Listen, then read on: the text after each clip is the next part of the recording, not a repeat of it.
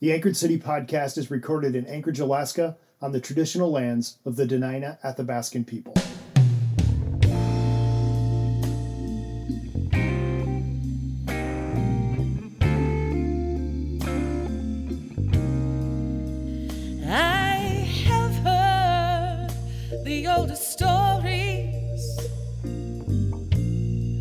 The wisest man never told, and I cast aside my worries and just went digging for gold. And I will scale the highest mountains, looking for the bluest blue. But of all the roads I'll ever walk, I just, I can't have you. Welcome to the Anchorage City Podcast. I'm your host, Joel Kiekenfeld. Billionaires have been in the news a lot lately. The world is watched as Richard Branson and Jeff Bezos have raced to see who would be first in space. And Elon Musk, who has yet to launch himself out of Earth's atmosphere, heads the leading private space company, SpaceX. These billionaires have been criticized for their choice to use huge amounts of money for minutes in space when the Earth and its people are in crisis due to covid nineteen, the effects of global warming, and the threat of widespread famine. Two names you haven't heard in the billionaire battle for space bragging rights are Bill Gates and Warren Buffett. It appears that neither the Oracle of Omaha or the Microsoft founder plan to slip the surly bonds of Earth. One other billionaire name you might not know is Chuck Feeney. Feeney attempted a feat that might be harder than traveling to space. His project cost him everything he had, and it's likely the reason you don't hear about Gates and Buffett racing to space. Feeney, along with co-founder Robert Miller, started the airport retail outlet Duty Free Shoppers in nineteen sixty. The business was a huge success, making Feeney billions of dollars. Yet in the fall of twenty twenty, Feeney was on the daily cover of Forbes dot com under the headline, "The billionaire who wanted to die broke is now officially broke." Feeney pioneered the concept of giving while living, in which the wealthy give away their fortune while alive rather than endowments after their death. Feeney's goal was to give it all away, except for two million dollars he retained for he and his wife to live on. Over forty years, he gave away eight billion dollars through the organization he set up for this purpose, Atlantic Philanthropies. By the time the report Zero is the Hero was published by that organization in twenty nineteen, Feeney had given away three hundred seventy-five thousand percent more money than his current worth. Put another way, after giving it all away, Feeney kept zero point zero two five percent of his fortune. Both Gates and Warren Buffett refer to Feeney as their hero. Back in two thousand nine, Gates and Buffett were among a list of guests at a dinner party hosted by Feeney at Rockefeller University in New York. After the meeting, inspired by Feeney, Gates and Buffett announced the Giving Pledge. Today, that effort has seen two hundred ten billionaires join Gates and Buffett in committing to give away at least half of their net worth. In fairness, Richard Branson and Elon Musk are on the list, but Jeff Bezos is not. Back in the nineteen sixties, inspired by the NASA program and the race to the moon, many kids grew up wanting to be an astronaut. The billionaire space race of recent years is an echo of that space craze from fifty years ago. But what if the story of Chuck Feeney giving it all away became the story that inspires the youth of today? What if, rather than wall-to-wall coverage of momentary weightlessness, the news was filled with the unburdening of millions of dollars by billionaires like Gates and Buffett? What would it look like for local business leaders to follow in the steps of Chuck Feeney and practice a selfless version of philanthropy? One early Anchorage pillar did just that. His story, after the break. And there are deserts that I have yet to cross, and I have dreamed of faraway places where imagination just gets lost. And I would search the wide world over for one proverb that is true. But of all the roads I'll ever walk, I just... We are taking a break for just a moment to let you know about an exciting project. All during this season of the Anchored City podcast, we are exploring places in the city where things are or are becoming the way they're supposed to be for all people.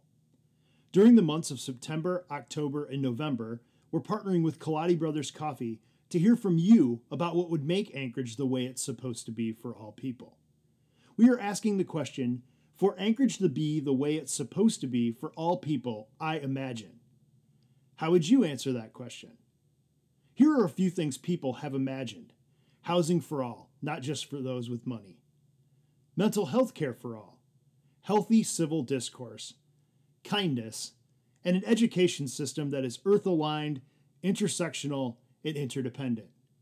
There have also been some less serious answers, like an indoor beach, more dancing and music, or oat milk lattes every day. To share what you imagine, stop by a local Kaladi Brothers Cafe and look for the posters explaining the project and the chalkboards where you can record your input in eight different Kaladi Brothers locations across Anchorage. Go to Anchorage U T C dot org slash all people for participating locations. Can't make it to a cafe? No worries. You can share your thoughts by going to Facebook dot com slash Anchorage U T C. Responses will be gathered and presented to Anchorage decision makers for their consideration. Please join us in imagining an Anchorage that's the way it's supposed to be for all people. For more information, go to Anchorage U T C dot org slash all people. And with all those lessons learned, with the crazy long life that I lived already, and the scars I earned, I still can't seem to find the answers, and though the questions I never knew, but loving you just once was worth it, even if I, I can't have... Friday, July thirteenth, nineteen sixty-two was Z J Loussac Day in Anchorage. The celebration was held on his eightieth birthday and included an Army band concert on the City Hall lawn at two thirty p.m., with a birthday celebration in the same location at three p.m., including the mayor declaring it Loussac Day. A young people's reception would follow at three thirty p.m. at the Anchorage Library, organized by the Girl Scouts. At four p.m., there was an adult reception in the City Hall chambers, hosted by the Anchorage Women's Club. And finally, a reception and dinner at the Commodore Room of the Anchorage Westward Hotel. That event was put on by the Anchorage Chamber of Commerce, with Elmer Rasmussen as the Toastmaster. The Anchorage Daily Times also included this interesting little tidbit. From the City Hall lawn, Mister and Missus Loussac will be taken to the library building. The short trip will be unique in that it will be by special automobile used by Army generals for reviewing troops. The Army has offered to loan the special Jeep to the community for this auspicious occasion. It is constructed as to permit the occupants to stand erect and in the open as the car moves. The Jeep has never before been seen within the city limits. Pictures of the event show a smiling Loussac signing autographs, addressing the crowd on the City Hall lawn, receiving awards, and serving his wife, Ada, cake.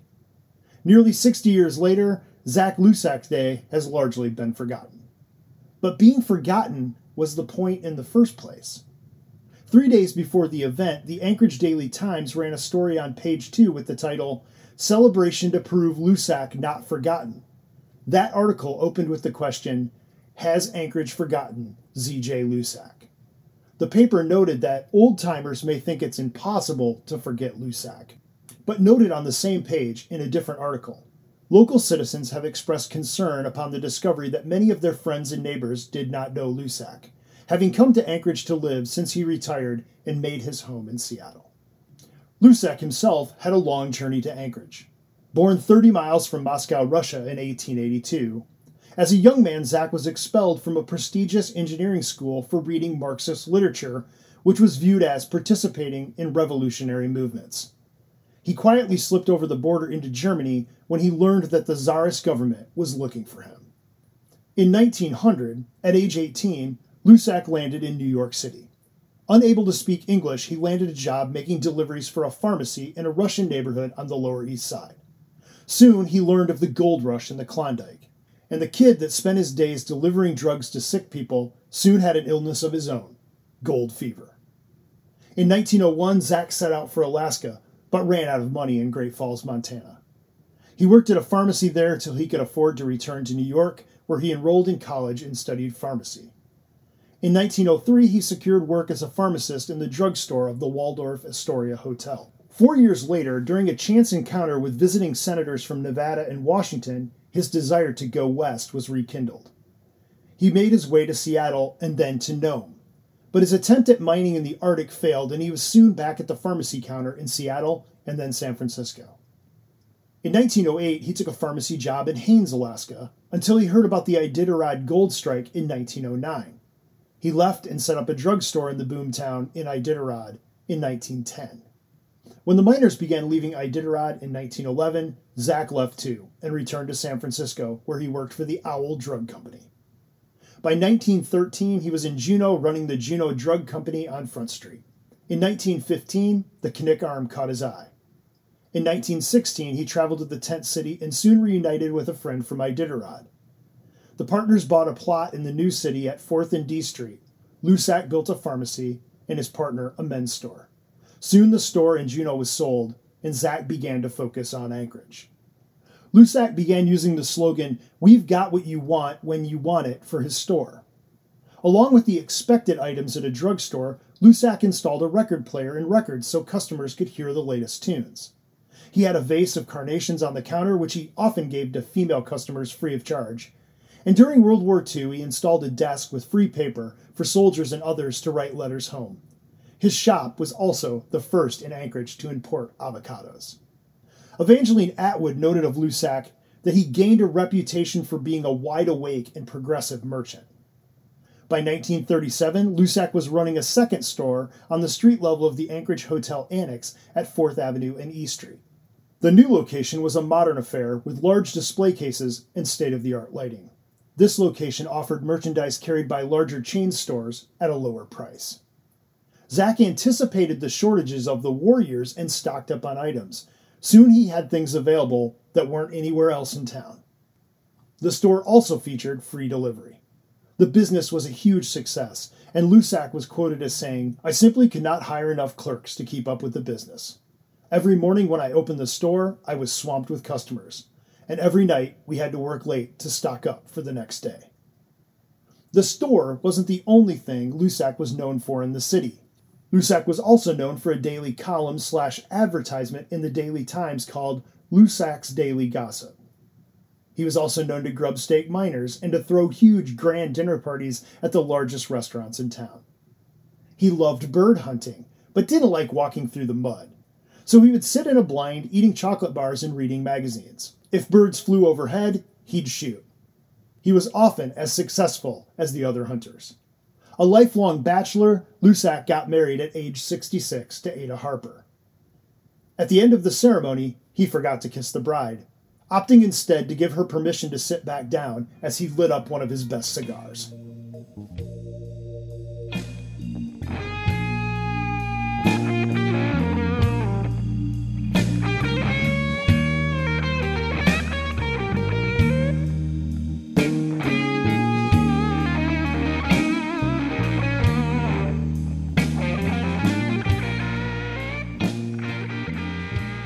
Loussac's stores were very successful, and by nineteen thirty-nine, Loussac was out of debt for the first time in nearly forty years. The following years, and other business ventures, added to his wealth. While Zach's early life was a quest to make it big and be a financial success, when that happened, he was less than enthusiastic. He once told a friend, "When money is hard to get, I enjoy working for it. But when it comes in bushel baskets, I lose interest." In nineteen forty-three, Loussac sold both of his stores and retired. In nineteen forty-six, he established the Loussac Foundation and endowed it with half of his wealth in order to fund worthy projects in the city he loved. Loussac said when he opened the foundation, "The people of Anchorage have been good to me. Everything I earned came from here, and I want it to be used here." Today, two buildings in Anchorage bear the Loussac name. The first is at the corner of fifth and D Street, the Loussac Sogan Building. Built as an apartment building and opened in nineteen forty-seven, it was a business venture between Loussac and the local doctor, Harold Sogan. At the time the building opened, it was the largest commercial building in Anchorage. The second building you're most likely more familiar with. The main branch of the Anchorage Public Library is named for Loussac. Loussac gave the city three hundred fifty thousand dollars in nineteen fifty-four to build the first public library. And while that building, which stood at the corner of Fifth Avenue and F Street, is no more, its replacement, which opened in nineteen eighty-six, bears his name. The two buildings are a fitting memorial, the first a business venture and the second an act of generosity. These two buildings reflect the two lives of Zach Loussac, the businessman and the philanthropist. When Loussac retired, he threw himself into the community building and charity work he loved. He was called by some the chairman of almost everything. During his life, at one time or another, he was the president of the Anchorage Chamber of Commerce, the Anchorage Times Publishing Company, Pioneer Lodge Igloo number fifteen, the Rotary Club, and the Western Alaska Fair Association. He was a member of many organizations, including the Alaska Yukon Pioneers, Elks, Knights Templar, Masons, Shriners, Pioneers of Alaska, Territorial Board of Pharmacy, and the Zionist Organization of America. He founded and was the first president of the League of Alaskan Cities and served as a trustee of Alaska Methodist University, now Alaska Pacific University. He was the Anchorage chairman of the war bond drives during World War Two, and Loussac was a two-term mayor in Anchorage in the late forties and early nineteen fifties. Lusac's civic engagement and philanthropy left a legacy. Evangeline Atwood, in her book Anchorage All-American City, written in nineteen fifty-seven, said, "Lussac's memory will live on in the hearts of future generations, not because of the private fortune he amassed, but because of what he did with that fortune. The youth of Anchorage will enjoy untold opportunities through the Loussac Foundation. He was the first Alaskan to share his wealth with his hometown. Others have taken their wealth to the States when they've retired from business." Around the time of Loussac Day in nineteen sixty-two, the Anchorage Times reported that Zach had, in fact, endowed half of his personal wealth in the city.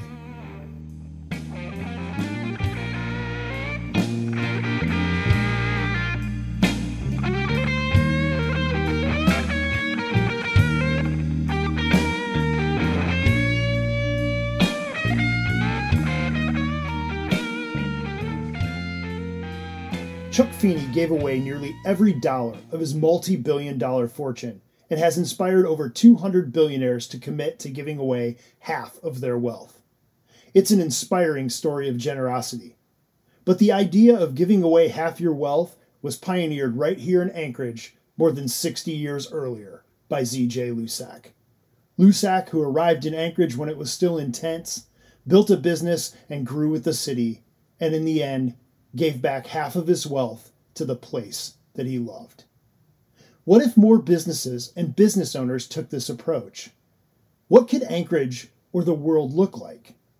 In our next episode, we'll hear from three Anchorage businesses following in the civic-minded footsteps of Z J Loussac.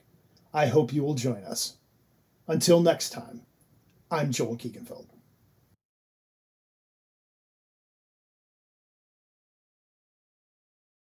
The Anchorage City Podcast is grateful for our partner this season, Kaladi Brothers Coffee. Kaladi's is a catalyst for community. Stop into one of their seventeen cafes in Anchorage, across Alaska, and in Seattle, or check them out at kaladi dot com. That's K A L A D I dot com. We are also grateful for a grant from Resonate Global Mission and a partnership with Street Psalms, both of which contribute to making this podcast possible. And we are grateful for you, our listeners. If you are grateful for what you're hearing, please rate, review, and subscribe to this podcast on Apple Podcasts and recommend us to your friends. You can support this podcast by selecting the Anchorage Urban Training Collaborative at smile dot amazon dot com when you shop at Amazon, so that when you make a purchase, Amazon donates to us. Resources used to make this episode can be found in the show details. The Anchorage City Podcast is a production of the Anchorage Urban Training Collaborative. The mission of the collaborative is to train the head, hearts, and hands of urban leaders to love their city and seek its peace. When we say peace, we mean a desire to see a world where all things are the way they're supposed to be for all people.